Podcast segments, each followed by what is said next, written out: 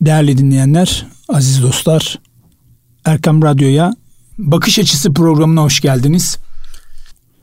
Bu programda biz insanlara dahi kafa yoran, fikir üreten ve bizim meselelerimizi her daim gündeme getiren Muammer Küçük Yazıcı hocamızla huzurlarınızdayız. Hepinizi en kalbi duygularla selamlıyor. Siz değerli dinleyicilerimiz adına sevgili konuğumuza hoş geldiniz diliyorum. Hocam hoş geldiniz. Hoş bulduk Ahmet Hocam. Ben Nasılsınız? De iyisiniz inşallah. Teşekkür ederim. Ben de sizlere bu güzel davetiniz için teşekkür ediyorum. Dinleyicilerimize de selamlarımı Allah razı olsun. Ediyorum. Çok teşekkür ediyoruz.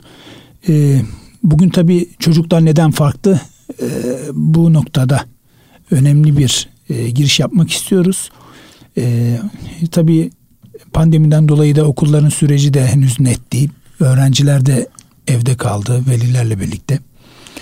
Anne baba ilişkisiyle öğrencileri daha doğrusu çocukları nasıl ilerletebiliriz kişilik ve özelliklerine evet. göre e, bu noktada e, çocuklar neden farklı ile başlayabiliriz hocam.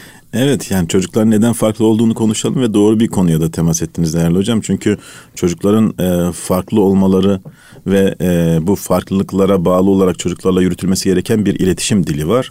E, özellikle bu pandemi döneminde çocukların evde kalma serüveninde e, anne babaların çocuklara daha fazla iç içe olduğu, iletişimin daha yoğun olduğu bir dönem karşımıza çıktı ve e, nispeten üzeri kapalı kalan iletişim sorunları veya iletişim hataları e, daha çok gündeme gelmeye başladı. Yani orada ebeveyn çocuğuyla daha doğru iletişim kurmayla ilgili olan ihtiyacının daha fazla farkına vardı diye söyleyebiliriz.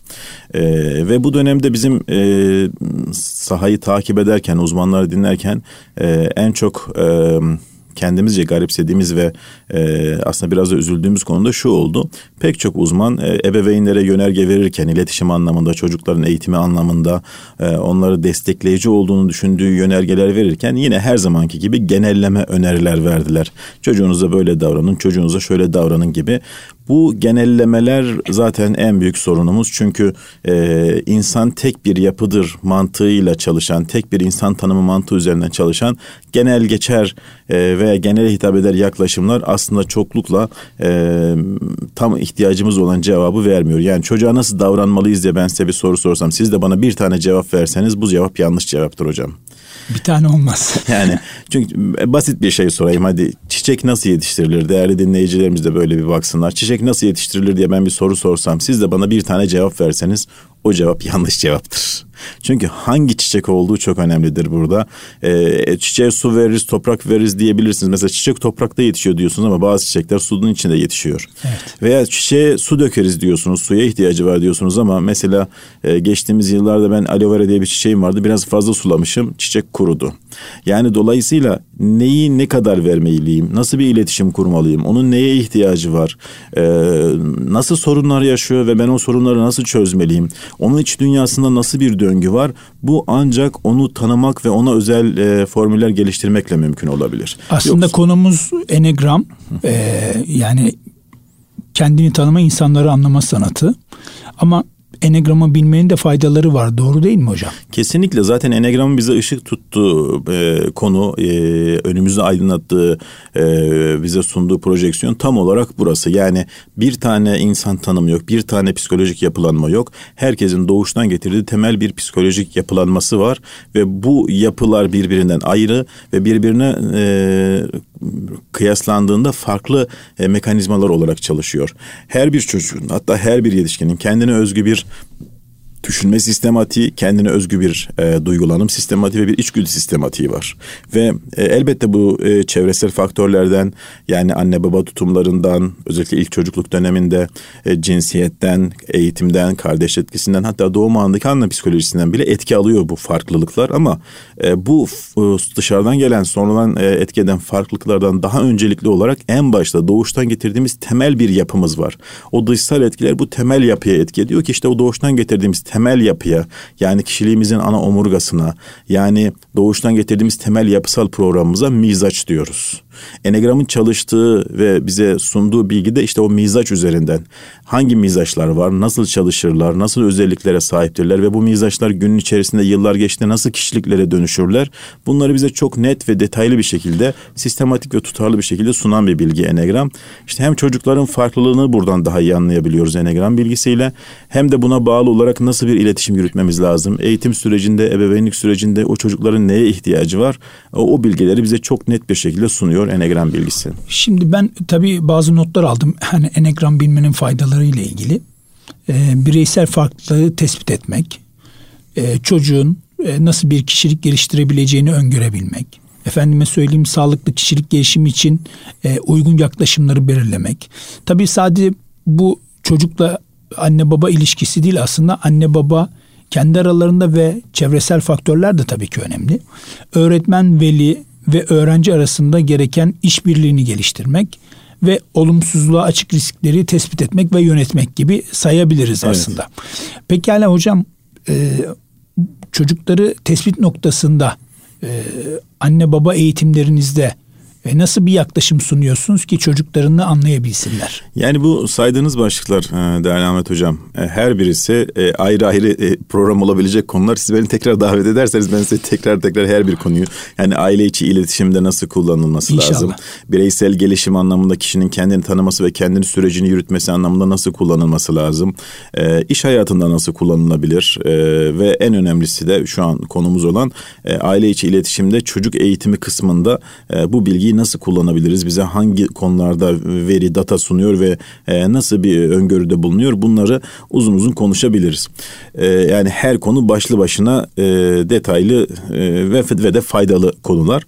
Bugün konumuz yani bu farklılıkların çocuk eğitiminde nasıl kullanılacağı kısmında ise şunları söyleyebiliriz. Yani mizacı tanımak zaten orada ne döndüğünü, çocuğun dünyayı nasıl algıladığını, motivasyonunun neler olduğunu, korkularının neler olduğunu, kısıt alanlarının neler olduğunu, potansiyel kabiliyet alanlarının neler olduğunu, ebeveyninden ne beklediğini, ebeveyn ne söylüyorsa o ne anladığını, eğitimciden beklentisinin ne olduğunu, e, yani böyle yüzün üzerinde başlık sayabilirim ki biz bu başlıkların her birisini zaten çalıştık e, ve böyle hizmet verdiğimiz yerlerde de o başlıkları sunuyoruz. Yani bütün bu konularda uzun uzun pek çok başlık sayabilirim. Bütün bu başlıklarda e, bir e, bakış açısı sunuyor. Bu çocukta ne dönüyor?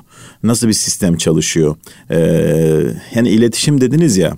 İletişimi aslında sizinle benim aramda olan bir e, yaklaşım, iki insan arasında olan bir yaklaşım olarak görmekten daha öte e, biz e, sizin bilinçaltınızla bizim bilinçaltımız yani sizin mizaç mekanizmamızla bizim benim mizaç mekanizmam arasındaki bir etkileşim olarak biz tanımlıyoruz iletişimi.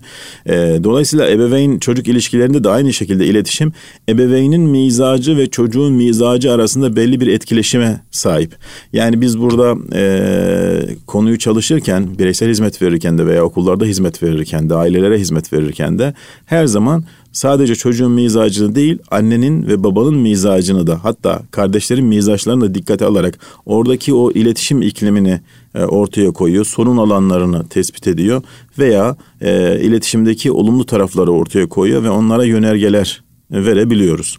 Ee, ama e, en temelde ebeveynlere e, bir kere bir enegram nedir? Mizaç ne demektir? Bu farklılık neyi ifade eder? Ne kadar önemlidir? Hayatımızın ne kadarını belirleyicidir? Ve detayları nelerdir gibi temel konularda bir eğitim çalışması yapıyoruz. Burası çok önemli. Şimdi değerli hocam tabii eğitim çok teferruatlı yani saatleri, günleri alan bir süreç. Ben biraz da bu mizaçta hani karakterde bu dokuz önemli olan bir e, süreç var. Hani birden dokuza kadar evet. olan e, ana hatlar var, yan dallar var. Bununla ilgili bir en azından değerli dinleyicilerimiz arasında e, bir ışık yanması anlamında bu dokuz sayıyı Elbette. daha doğrusu belirlemekte fayda görüyoruz. Hocam nelerdir bunlar birden dokuza kadar dokuz, olan süreçte? E, dokuz mizacı kısaca özetleyelim ama öncesinde şurayı bir e, şekillendirmek isterim. Şimdi insanı daha önce biyopsikososyal bir varlık olarak tanımlardık ama e, son birkaç yıldır Milli Eğitim Bakanlığı da insanı artık biyopsiko spiritüel bir varlık olarak tanımlıyor ve insanın biyolojik tarafıyla beraber psikolojik bir tarafı bir de ruhsal bir tarafı olduğunu bahsediyor. Konuşacağımız kısım insanın bedensel veya ruhsal kısmından daha ziyade psikolojik yapılanmasıyla ilgili bir kısım ki psikolojik yapılanmasında da üç temel merkezden yani bizi harekete geçiren veya kendimizi koruma refleksimizi ortaya koyan içgüdü merkezimiz. E, karar alma, e, düşünme, analiz etme e, yapımız olan düşünme merkezimiz ve e, dış dünyadan gelen olaylara tepki verme yaklaşımımız olan duygu merkezimiz var.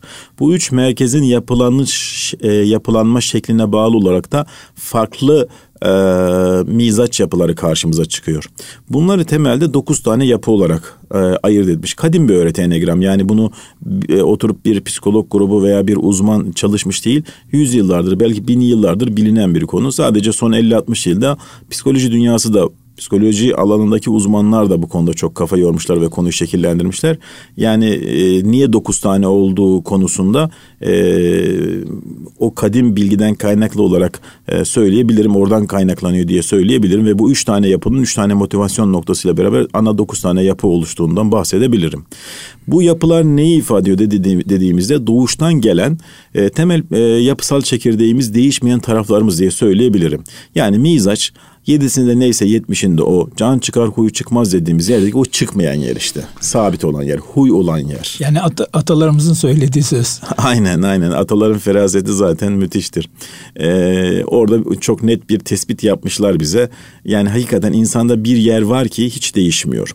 Bu davranış değişmeyecek anlamında değil. E, kişilik değişmeyecek anlamında değil. Kişilik sürekli değişebilir, gelişebilir ama değişmeyen ana omurga, kişiliğin ana omurgası olan mizaç yapısı değişmiyor.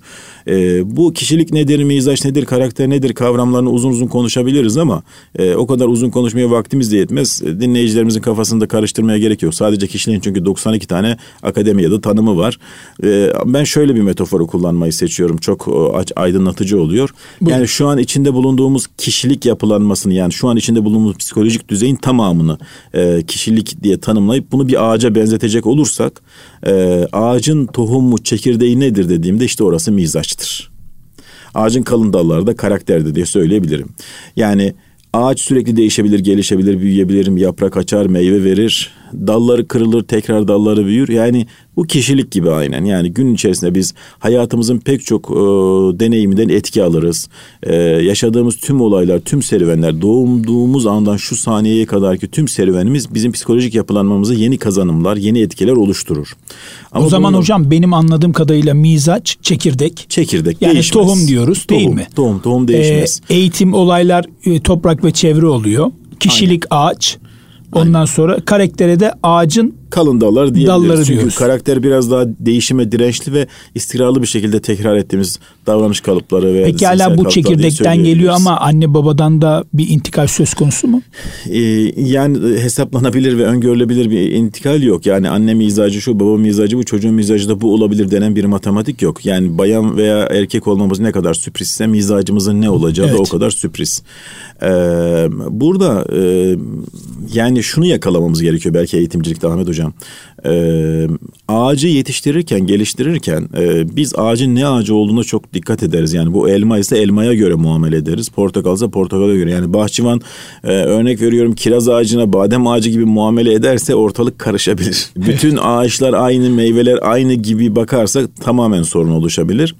İşte e, muhatabımıza neyi değiştirebiliriz, neyi değiştiremeyiz. Çocukta neyi e, değiştirebiliriz, neyi değiştiremeyiz bunu fark etmemiz gerekiyor. Yani çocuğun hangi mizaçta olduğu, onun hangi tohuma sahip olduğu, onun ne meyvesi olduğu gibi bir şey. Dolayısıyla onun portakal olduğunu fark ettiğimde ben portakal çekirdeği olduğunda ve ileride bana portakal ağacı olacağını vereceğini fark ettiğimde ona bir elma gibi davranmam. Elma, elma gibi sulamam, elma gibi budamam e, portakal gibi davranırım. Ve günün sonunda da ondan beklendim sadece portakal olur. Olması gereken de bu.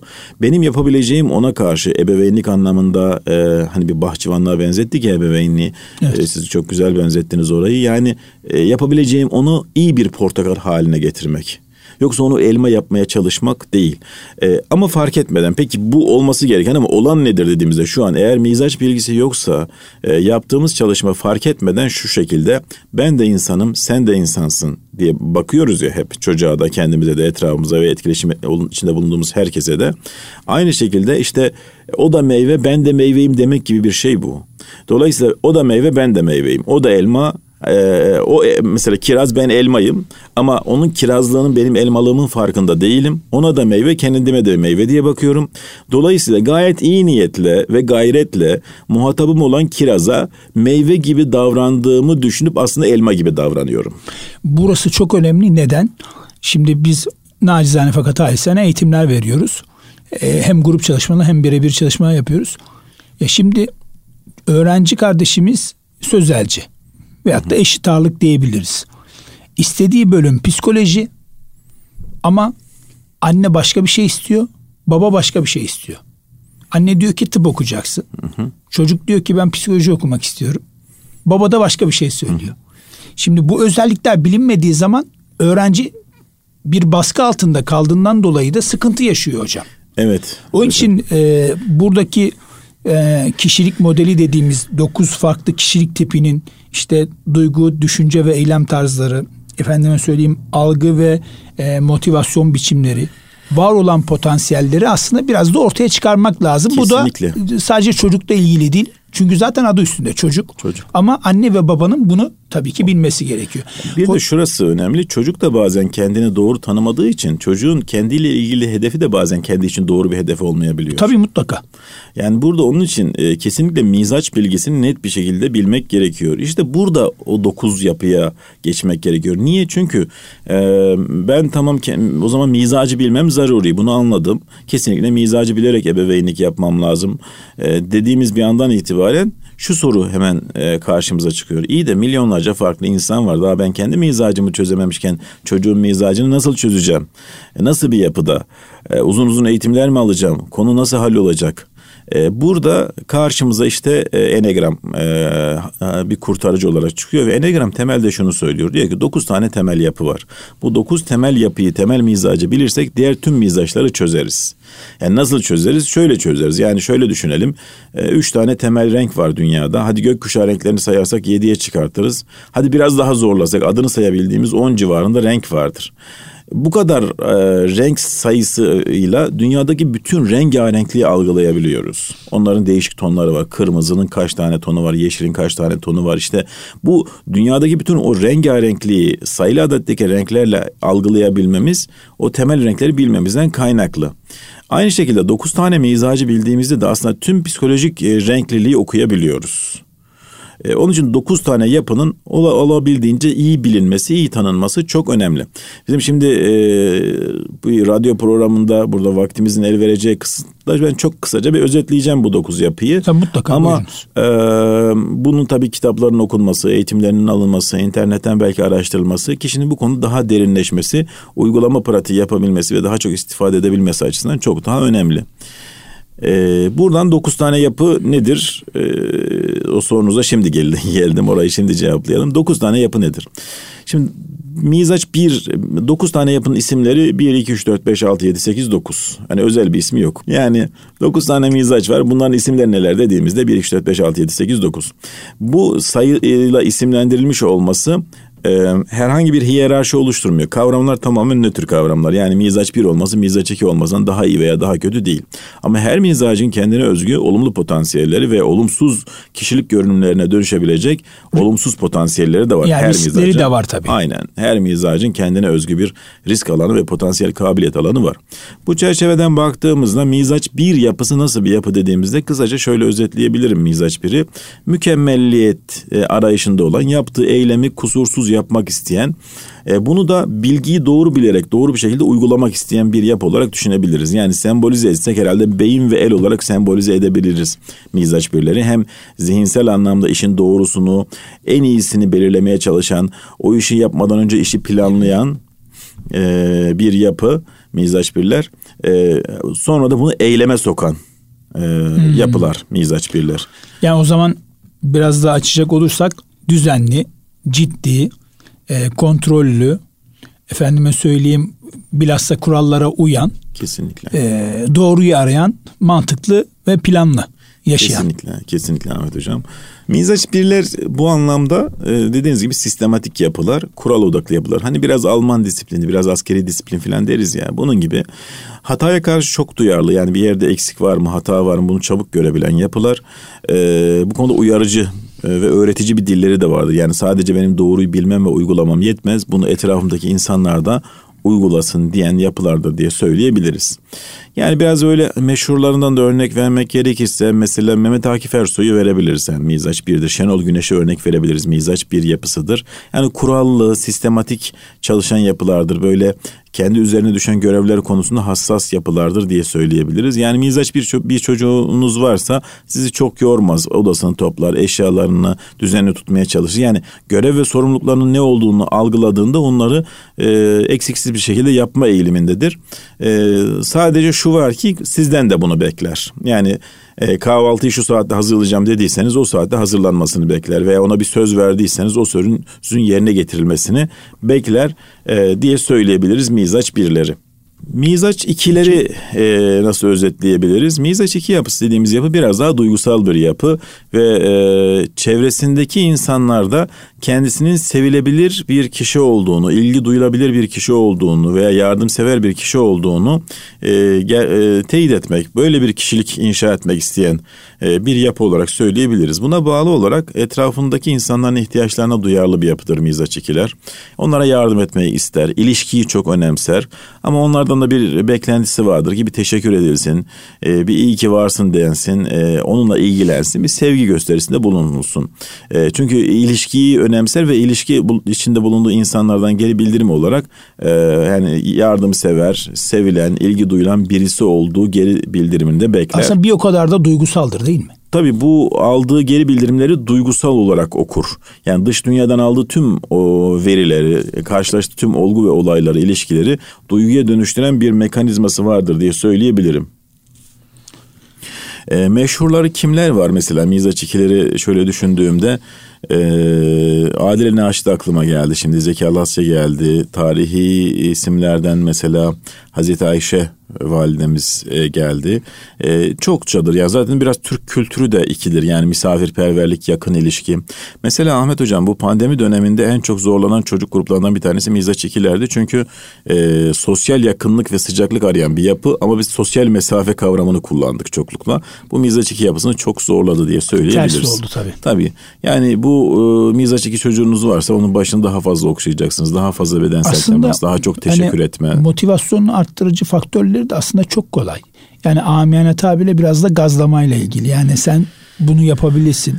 Sen süpersin dediğimizde yani sevilebilir olduğunu fark ediyorsa yani yardımsever olduğunu fark ediyorsa motive olur. Yani bir iş yapma konusunda doğrudan bu işi yap e, bu senin görevin demek yerine bunu yaparak bana yardımcı olur musun dediğinde size yardımcı olmak adına o görevini yapabilir. Yani e, hadi işte e, online derslerim var beni yorma sen kendi derslerini yani yorma demeyelim de nasıl diyelim e, derslerini kendin takip ederek bana yardımcı ol dendiğinde yardımcı olmak motivasyonuyla yapar. Veya onun e, derslerini dikkatle dinleyip dinlediğini, ödevlerini dikkatle yaptığını bir üçüncü yetişkine anlattığınızda e, onu o konuda övdüğünüzde e, daha o işe motive olur diye söyleyebiliriz. Mesela öğrenciler arasında da bu aslında zaman zaman ben hatırlarım kız kardeşlerimden dolayı her şeyi sizin için yapıyorum ama fedakarlıktan dersimi yapamıyorum mesela. Değil mi hocam? Yani böyle bir kalıp sözü de aslında vardır. Var. İki e, hayır demekte biraz zorlanan bir yapı. Fedakar bir yapı çünkü sevgi, şefkat, merhamet duygusu yüksek ve karşıya karşı çok fedakar olmak istiyor. Hayır dediği de biraz bencilmiş gibi anlaşılmaktan çekiniyor. O e, bir gelişim noktası olarak e, gerektiğinde hayır diyebil e, telkininde verilmesi gereken bir yapı. E, ama sevildiğini hissettiği bir ortamda mizaç iki e, gelişim anlamında kendini net bir şekilde ortaya koyabilir bir yapıdır diye de söyleyebiliriz. Daha uzun anlatabiliriz ama yani vakit diğerlerine de biraz vakit kalsın. Hocam e, burada şey olarak geçelim. baktığımızda hani olumlu özelliklerinden bahsettik ya. Hı hı. Mesela risklerinden de şöyle bir birkaç tanesi mesela aklıma geleni söylemek istiyorum. Hani aşırı duygusaldır. Ee, biraz alınganlık da vardır. Evet. Çabuk sinirlenebilir, parlayabilir ama ondan olabilir. sonra da hemen sönebilir. Hep ben arıyorum seni. Niye hiç aramıyorsun vefasız? Yani o özellikle ilişki anlamında e, yeterince geri bildirim alamadığında sistemkar bir dile geçebilir. E, küsebilir, e, darılabilir. Bunlar yani dediğiniz gibi alınganlık gösterebilir. Bunlar da riskli alanlardır diye söyleyebiliriz. Yani bunlar abartıyor olabilir. Zaten her mizaçta e, bu mizacın temel özelliklerini e, abartmaya başladığında sağlıksız kişilik görünümleri açığa çıkar. Yani mizaç bir çok düzenli dedik ama bu düzenliliği çok abartırsa biraz pimpirikli bir yapı. Daha da abartırsa belki patolojik anlamda bir e, obsesif bir görüntüye bile dönüşebilir. Onun Temizlik için, noktasında mesela. Temizlikte başka işlerde yani ee, onun için mizaç arayışlarını tanımamız, bilmemiz önemli ama çok da tutunmamamız gerekir. Özellikle yetişkinlere eğitim verirken bizim motto cümlemiz şu. Mizaç bilgisi mizaca tutunmak için değil ondan özgürleşmek için öğrenilir. Evet, Çünkü o, güzel. o bir nevi bizim otomatik pilotumuz. E, her zaman otomatik pilota bırakırsak işi iş soruna dönüşebilir. Daha bilinçli olmamız gereken yerler var çünkü özellikle kriz anları gibi noktalarda.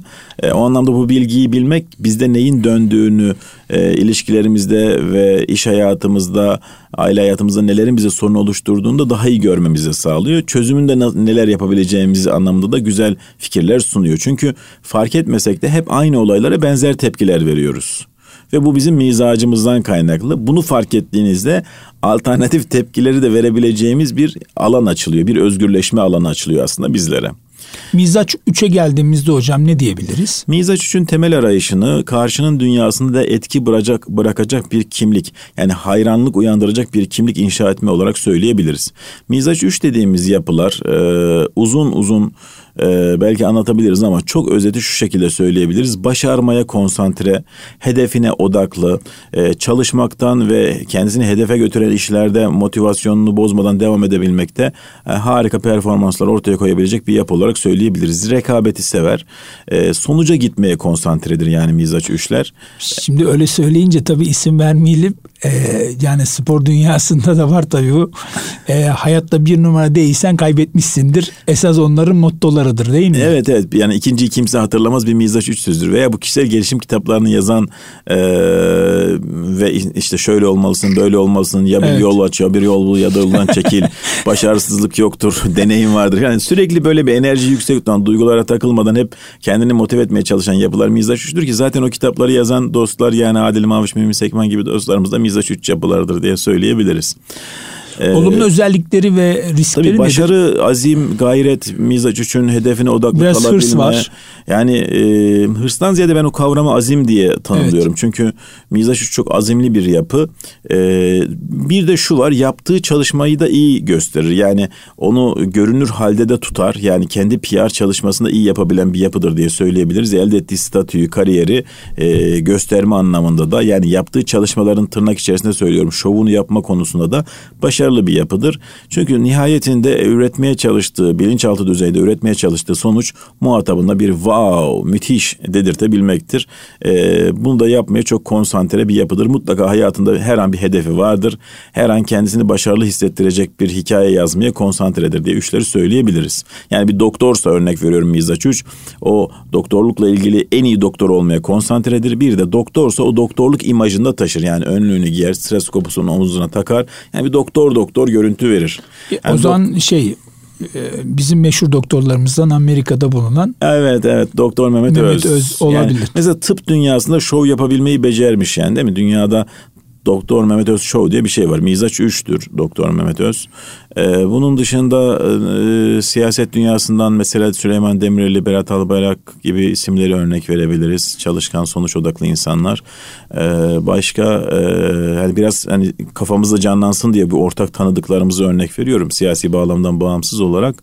Ee, mesela Donald Trump Mizaç 3'tür diye söyleyebilirim. Çok isim var. Şu an hemen aklıma gelenler bunlar. E, Mizaç 4'e de geçelim isterseniz. Tabii buyurunuz. Mizaç 4 de hocam e, daha çok duygusal bir yapı. E, farklılığı e, yaşamak isteyen, özgün bireysel kimlik üretmeye çalışan, kendini diğerlerinden biraz daha farklı görmeye çalışan, o farklılığını fark etmek isteyen bir yapı diye söyleyebiliriz.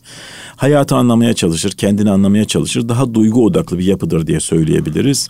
Mesela mizaç 1 doğruyu bilmek ve uygulamak anlamında dışa dönüktür. Mizaç 2 sosyallik iletişim anlamında dışa dönüktür. Mizaç 3 başarma, sonuç elde etme, rekabette üstün gelme anlamında dışa dönüktür. Ama mizaç 4 biraz daha içe dönük. Hayatı biraz bir anlam, yaşayan Bir anlam kavram içerisinde değil mi? Hep düşünür hocam. Kesinlikle. Yani zihin yani zihni biraz duygularına yöneliktir. Duygular üzerine düşünür. Hayatı anlamaya çalışır. Muhatabını anlamaya çalışır. O anlamda empatisi yüksektir. Yani yargılamadan o da öyle onu da öyle Şimdi kabul edilen bir yapıdır. mizaç 4 olan bir öğrenci kardeşimizi düşünsek. Hı hı. Anne baba devamlı dışarıya çık işte sosyalleş demesine rağmen o öğrenci kardeşimiz aslında e, dört olduğu için de yani mizaç olarak evde kendi iş dünyasıyla barışık düşünen araştıran bir karakter olduğundan dolayı da aslında dışarıya çıkmayı da pek sevmez. Yani, Sever de aslında sevmez. İletişimi aslında o biraz beşin özelliklerine daha yatkın bu söylediğiniz. Dörtler biraz daha yani ilişkiyi önemserler ama kaliteyi ararlar iletişimde. Yani herkesle, herkesle dost değil. olmazlar. Evet. Herkesle temas kurmazlar. Yani sosyal ortamında olabildiğince nitelikli olmasını ister. Aslında Mizaç 4 her şeyde nitelik ister. Hayata sanat katmak ister. Estetik katmak ister. Onun için sanat dünyasında da Mizaç 4 epey vardır. Yani Van Gogh 4'tür. E, Oğuz Atay 4'tür. E, Ece Temel Kur'an, Murat Anmungan 4'tür. Caiz Kemal Sayar 4'tür. Nazan Bekiroğlu 4'tür. Caiz Zayıfoğlu? Cahit Zarifoğlu döp dörttür. yani Yedi Güzel Adam filmini izlemişlerse sevgili dostlar yani orada e, şeyi yine görürler. E, o dörtlük yapısını görürler onun. E, dörtleri de uzun anlatabiliriz ama böyle yine bir fikir verdiğini düşünüyorum. E, dörtlerin en azından dört deyince ne kastedildiğini anlamak anlamında bu bilgilerle yetinelim. E, mizaç 5 dediğimiz yapı nedir dediğimizde mizaç 5 dediğimiz yapıda psikolojik anlamda geri planda çalışan e, bilinçaltı düzeyde çalışan yazılımın temel arayışı kendine yetmek. Yani kimseye muhtaç olmamak, kimsenin de ona muhtaç olmadığı bir dünyada kendi özel alanını koruyabildiği bir dünyada yaşamak arzusu vardır. Yani kendi kalesini koruma eğilimindedir. Ama ee, herhalde bu beşler devamlı öğrenmek isteyenler değil mi? Evet kesinlikle çok rasyonel ve akılcı bir yapıdır. Sürekli bilmek, öğrenmek. Özellikle seçtiği, ilgi duyduğu konularda en detay bilgiye kadar ulaşmak ve nitelikli bir öğrenme gerçekleştirmek isteyen yapılardır. Bu kadar rasyonel olma, bu kadar e, mahremiyetine, özel alanına sahip çıkmaya çalışma yani bilgiyi de anlamda zaman, mekan, beden anlamında kendi mahremiyetine çok düşkün olma. E, fazla gözlem yapma ama çok da gözlemlenir olmak istememe. Yani çok bilmek isteme ama çok bilinmek istememe. Çok dinleme ama çok konuş konuşmak istememe veyahut da e, çok kazanmak isteme ama az harcamak isteme gibi yani çıktının az girdinin çok olduğu e, bir dünya algıları onları nispeten daha az sosyallik e, ihtiyacı olan bir görüntüde görmemize neden oluyor. Yani mizaç beşler e, yani onlarca arkadaş olsun çok kalabalık arkadaş gruplar olsun çok tercihleri değildir. Daha az sosyallikle yetinirler. Kendi Duygu, iş dünyalarıyla birlikte yaşarlar. Aynen aslında. içe dönüktürler. Ama Ahmet Hocam işte enegram bilgisinin gücü burası. Mesela mizaç 9 da biraz içe dönüktür. Mizaç evet. 5 de içe dönüktür. Mizaç 4 de içe dönüktür ama farklı yerlere dönüktürler. Yani Tabii. mizaç 4 içe dönüktür ama içeride duygulara dönüktür. Mizaç Beş de içe dönüktür ama zihinsel anlamda içe dönüktür. Aslında dörtte yani kendini anlamaktan ziyade aslında dış dünyanın kendisini anlaması değil mi? Yani eğer bir çocuk olur, bir anne, bir baba, bir eş olarak düşündüğümüzde diğer eşin kendisini anlamasını bekler aslında değil mi dört? Evet dört kendisinin Biraz komplike değil mi hocam? bekler. E, Mizaç beşte muhatabını ben anlarım diye bakar. Aslında en özeti şöyle herkes muhatabından kendi mizacı gibi bir performans bekliyor. Yani Mizaç beş ben senin alanına çok girmiyorum diyor. Sen de benim alanıma çok girme diyor. Evet bir sınırı Orada var. bir Mizaç ikinin duygusallık ve samimiyet anlamında ona çok yaklaşması onu rahatsız ediyor. Veya Mizaç iki bir anneyi düşünün. Çocuğuna yardım etmek için e, çok motive ama Mizaç kaç beş bir çocuk annesinin bu kadar kendine yardım etme isteğini benim alanıma giriyor, beni rahatsız ediyor, benim mahremiyetimi ihlal ediyor gibi çok rahatsız oluyor. Yani annenin gayet iyi niyetle yaptığı bir e, çalışma burada çok kötü bir şeymiş gibi yorumlanıyor. Evet. Yani bu yorum farkı nereden kaynaklanıyor dediğimizde herkesin işte muhatabından kendi mizacı gibi olduğunu zannetmesinden.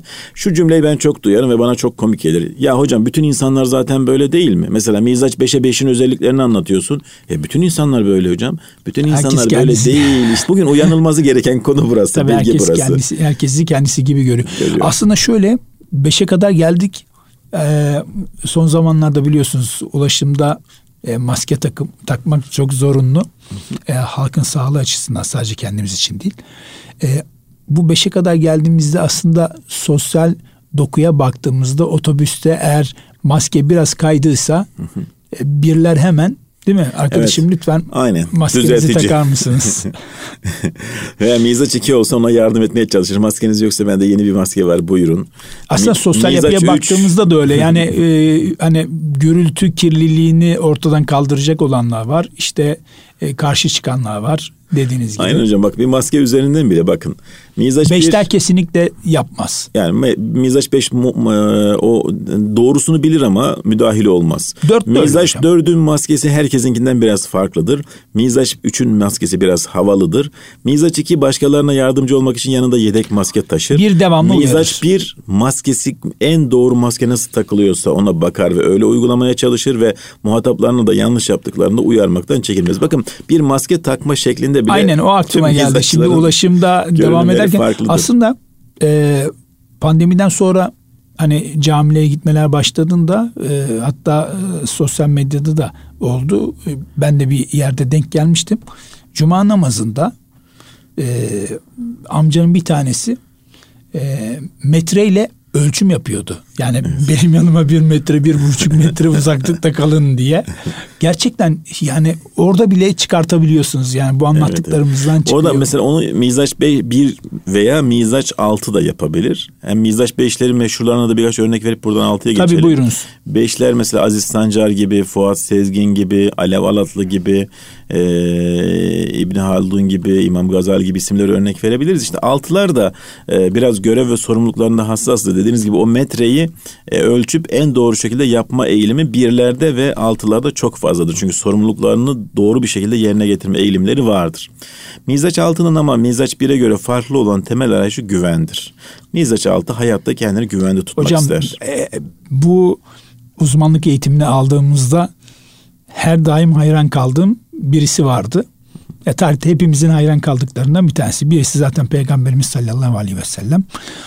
E, tarihte padişahlarımız arasında da tabii ki hepsini seviyoruz.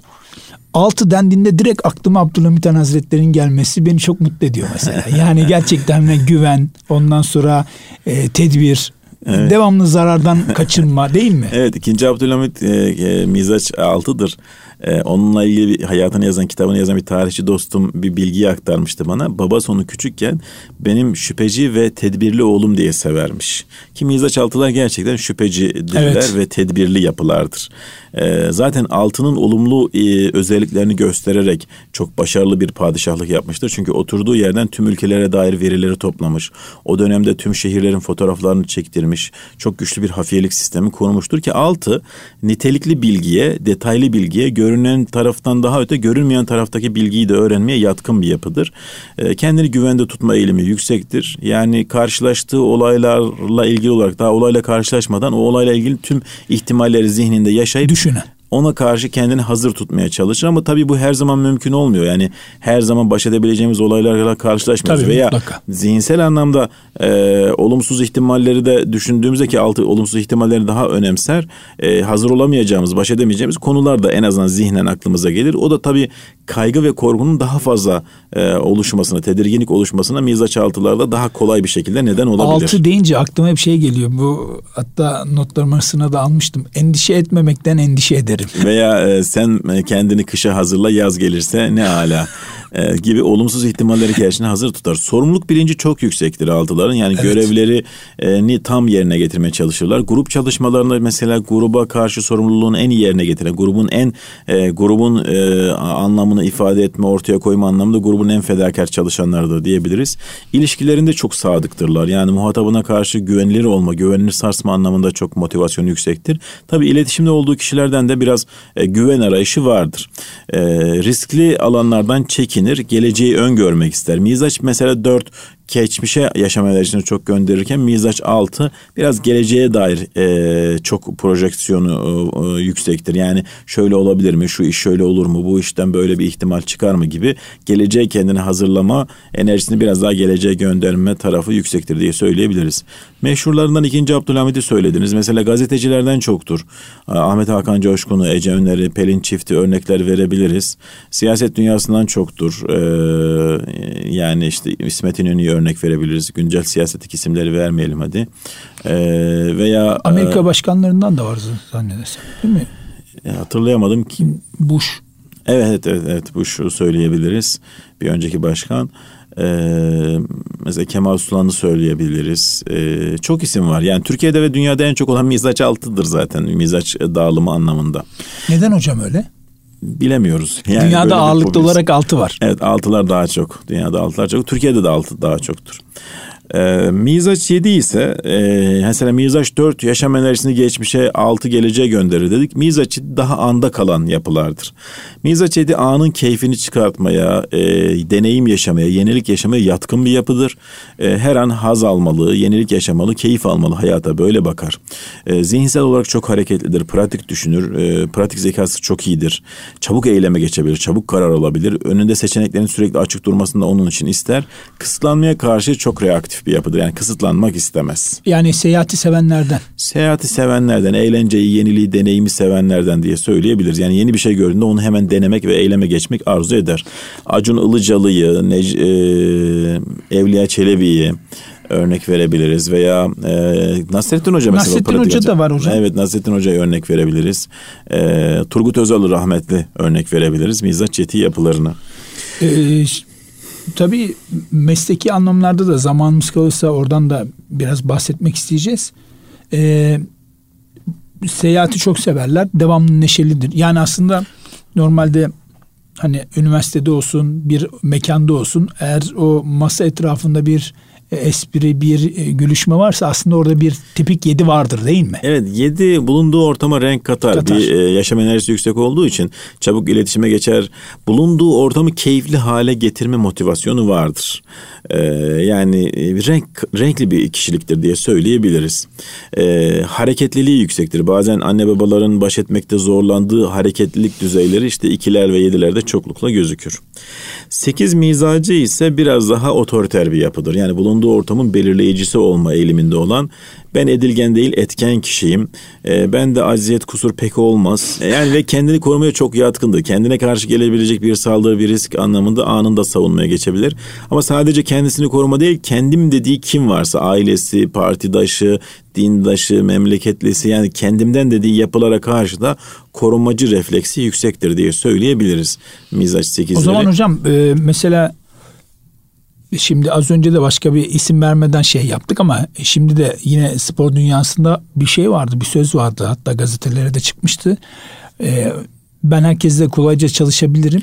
Problem Ve, değil ama bazen insanlar benimle çalışmakta problem yaşayabilirler. Yani, spor dünyasında vardır 8'de. Yani e, Aziz Yıldırım kuvvetli muhtemel 8, Emre Belezoğlu 8, Volkan Demirel 8, işte e, e şey 8. Cumhurbaşkanımız e, Mizaç 8'dir. E, Tayyip Erdoğan. Cumhurbaşkanımız evet. Evet Mizaç 8 yapısındadır e, kişilik anlamında.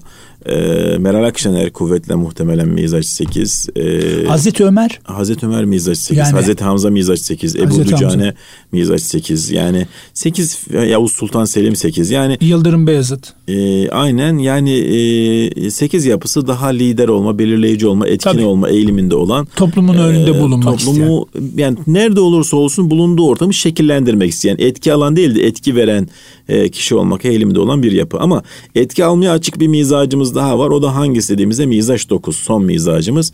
Mizaç 9 da etken olmaya, edilgen olmaya kendini açabilen, bulunduğu ortamla bütünleşmek isteyen. Barışçıldır barışçıl, değil mi? Barışçıl, rahatını önemser, konforunu önemser ama bulunduğu ortamda denge, barış, huzur olsun ister. Huzuru kaybetme riskini göze almak pek istemez. Gerekirse kendinden bile taviz verebilir ama yeter ki huzurlu olsun ortamımız yani, der. Yani kavgalı bir ortamdan geçerken kesinlikle oraya dalmaz. Dalmaz. Elinden geliyorsa o kavgayı yatıştırıcı bir yani yatı, ama şey de yapmaz. Hani ciddi anlamda bir sekizler gibi olmaz yani. Değil. Sekize göre yapısı çok sekiz zıt Hocam sekizler mesela hani lider ruhlu diyoruz ya. Evet. Mesela otobüste toplu taşımada böyle bir tartışma olsa herhalde sekiz müdahale olur duruma göre yani orada Yok kavga e, anlamında değil. Hani ne yapıyorsunuz? Sekizin, Lütfen ayrılın falan. Sekizin şöyle bir tarafı vardır hocam. Sekiz zayıfa karşı o doğal bir taraftardır. Adaleti yani, savunur. Adaleti çok önemser. Özellikle aciz zayıf kaldığını gördüğü tarafa karşı e, taraftar kalır. Dokuzda daha dengeleyici olmaya çalışır. Dokuzda müdahil olabilir yerine göre ama orada dengeleyici olma, herkesi eşit görme, aynıya getirme hevesi vardır. Empatisi yüksektir dokuzun yani kabullenici bir tarafı vardır. Ee, herkes Huzuru olduğu sever. gibi aynen herkes olduğu gibi kabul etme ve ortamı dengeleme arayışındadır diye söyleyebiliriz. Meşhurlarına örnek kimleri verebiliriz? Milliyetin Bakanımız Ziya Selçuk örnek verebiliriz. Orhan Gencebay'a örnek verebiliriz. Evet. Ee, Hazreti, Hazreti Osman, Osman. aynen aynen aynı anda söyledik. Hazreti Osman'ı örnek verebiliriz. Aklıma direkt o geldi. Daha naif bir tarafları vardır. Risk alanları da biraz eyleme geçmekte gecikme tarafları vardır. Ee, hemen bir eyleme motive olamayabilirler. Bir kolay hayır diyemezler. Hocam tarihte hani geçmişten günümüze baktığımızda padişahlarımız arasında ikinci Beyazıt var herhalde. Başka var mı? Ee, olsa da yani padişahların karakter yapılarını iyi tanıyıp e, analiz etmek lazım. Şu an e, bütün padişahların bütün e, karakteristik özelliklerini çok bilmediğim için var veya yok diyemiyorum Hmm. o konuda. Sanki bir Sultan Reşat Bilemiyorum işte yani Sultan Reşat nasıl bir kişilikti bunu tam bilmiyorum. Onun için yorum yapamıyorum. Evet.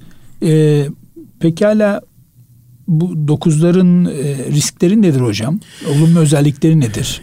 İşte olumlu özellikleri kabullenme, o herkese olduğu gibi kabul etme ve empati yapabilme. Ee, ama yine şöyle bir detay bilgi vereyim. Mesela dört de çok empatik. Dört ya o farklı ben farklıyım sen farklısın niye yargılayalım diye bakan bir empatisi vardır. Mizaç dokuz ise o da aynı sen de aynısın ben de aynıyım hepimiz aynıyız niye yargılayalım diyen bir empatisi vardır. Yani mizaç dokuz kabulünücü risk alanları eyleme geçmekte zorlanma. Hayır diyememekte zorlanma. Bazen gereksiz inat yapabilme. İkiler gibi aslında değil mi? Bunlarda da bir e, hayır diyememe potansiyeli var. Aynen. Bu da tabii ki kendileri için zarar oluyor aslında. Yerine göre evet. Yani mizaç 2 e, hayır diyememez çünkü ilişkisinin zarar görmesini istemez. Mizaç 9'da hayır dediğinde o bütünden kopacağı yanılgısıyla hayır demekte bazen zorlanabilir ama Mizaç 9 hayır demediğinde bu evet anlamına da gelmez. Hani sukut ikrardan gelir bir söz vardır ya 9'un sukutu her zaman ikrardan gelmiyor. Bunu bilmek lazım. Son olarak hocam süremiz azalıyor. Ee, birlere bir daha baktığımızda yani geçtik. Ee, 1, 2, 3, 4, 5, 6, 7, 8, 9'u anlattık ama böyle hızlıca hocam mesleki anlamda böyle e, tüyo verebileceğimiz neler olabilir? Mesela birden başlasak. Ee, yani sadece biri söyleyeyim, diğerlerine başka bir şey yapayım. Mizaç bir hangi ortama girerse girsin her işe yapabilecek potansiyeli yüksek olan bir yapıdır. Ama girdiği ortamda sistem oluşturma, e, bir e, yapısal e, kurallar bütün oluşturma eğilimindedir. Yani mizaç bir çay bile demliyorsa onun bir sistemini zihninde ilk önce bir kurar sonra o çayı demlemeye geçer. Dolayısıyla mizaç Her bir- işi ciddi yapar ama. ciddi yapar. Mizaç bir bulunduğu hangi iş ortamı olursa olsun oraya uyumlanabilecek işlevsel bir yapıdır. Yeter ki orada bir sistem olsun veya o bir sistem kurabilsin. O anlamda iş alanı daha geniş bir yelpazededir diye söyleyebilirim. Ben her mizacı tek tek anlatmak uzun sürer ama ben Tabii şöyle tabii. bir ya bir eğitim bir değil ama hani bir özetleme hani Şöyle bir şey e, yapayım ben. Annelerimiz, babalarımız veyahut da akrabalar izliyorsa, dinliyorsa daha doğrusu aslında orada şu oluyor ha bazı eksikler var ama hani çocuğum şu, işte ben buyum gibi küçük şeyler. Aslında bunun eğitimini almak tabii ki çok önemli. Burada Kesinlikle. anlatmak yeterli olmuyor. Şöyle bir şey yapayım hem de bir mizaçları özetlemiş oluruz. Tabii, bir iş buyurun. yapılacak. Ortada bir iş var. Bunu mizaçlar nasıl yaparı söyleyeyim hızlıca. Mizaç bir der ki en düzenli ve kusursuz bir şekilde yapalım. Mizaç 2 der ki hep beraber yapalım, sosyalleşelim, ben size yardım ederim. Mizaç 3 der ki bunu en iyi ben yaparım. Mizaç 4 der ki bunu olabildiğince farklı bir tarzda yapmalıyız. Değişik bir şey olmalı, sanatsal olmalı. Mizaç 5 der ki yapmadan önce iyice bir araştırmalıyız, sonra eyleme geçmeliyiz. Mizaç 6 der ki e, biz bunu yapacağız ama ya şöyle olursa önümüzde riskler var. Olabildiğince güvenilir bir metot ve yöntemle yapmalıyız. Tedbirlerimizi almalıyız. Mizaç 7 der ki bu işi yaparken bu işten keyif almalıyız. Eğlenceli bir şekilde yapmalıyız. Mizaç 8 der ki benim dediğim gibi yapın. Şöyle yapın bak. Mizaç 9'a der ki yaparız bakalım. Evet e, hocam e, süremiz tabii ki azaldı. Kıymetli dinleyenler bir bakış açısı programımızın daha sonuna gelmiş bulunmaktayız. E, programımıza göstermiş olduğunuz ilginizden dolayı her birinize ayrı ayrı teşekkür ediyoruz. Kulağınız bizde olsun. Allah'a emanet olunuz.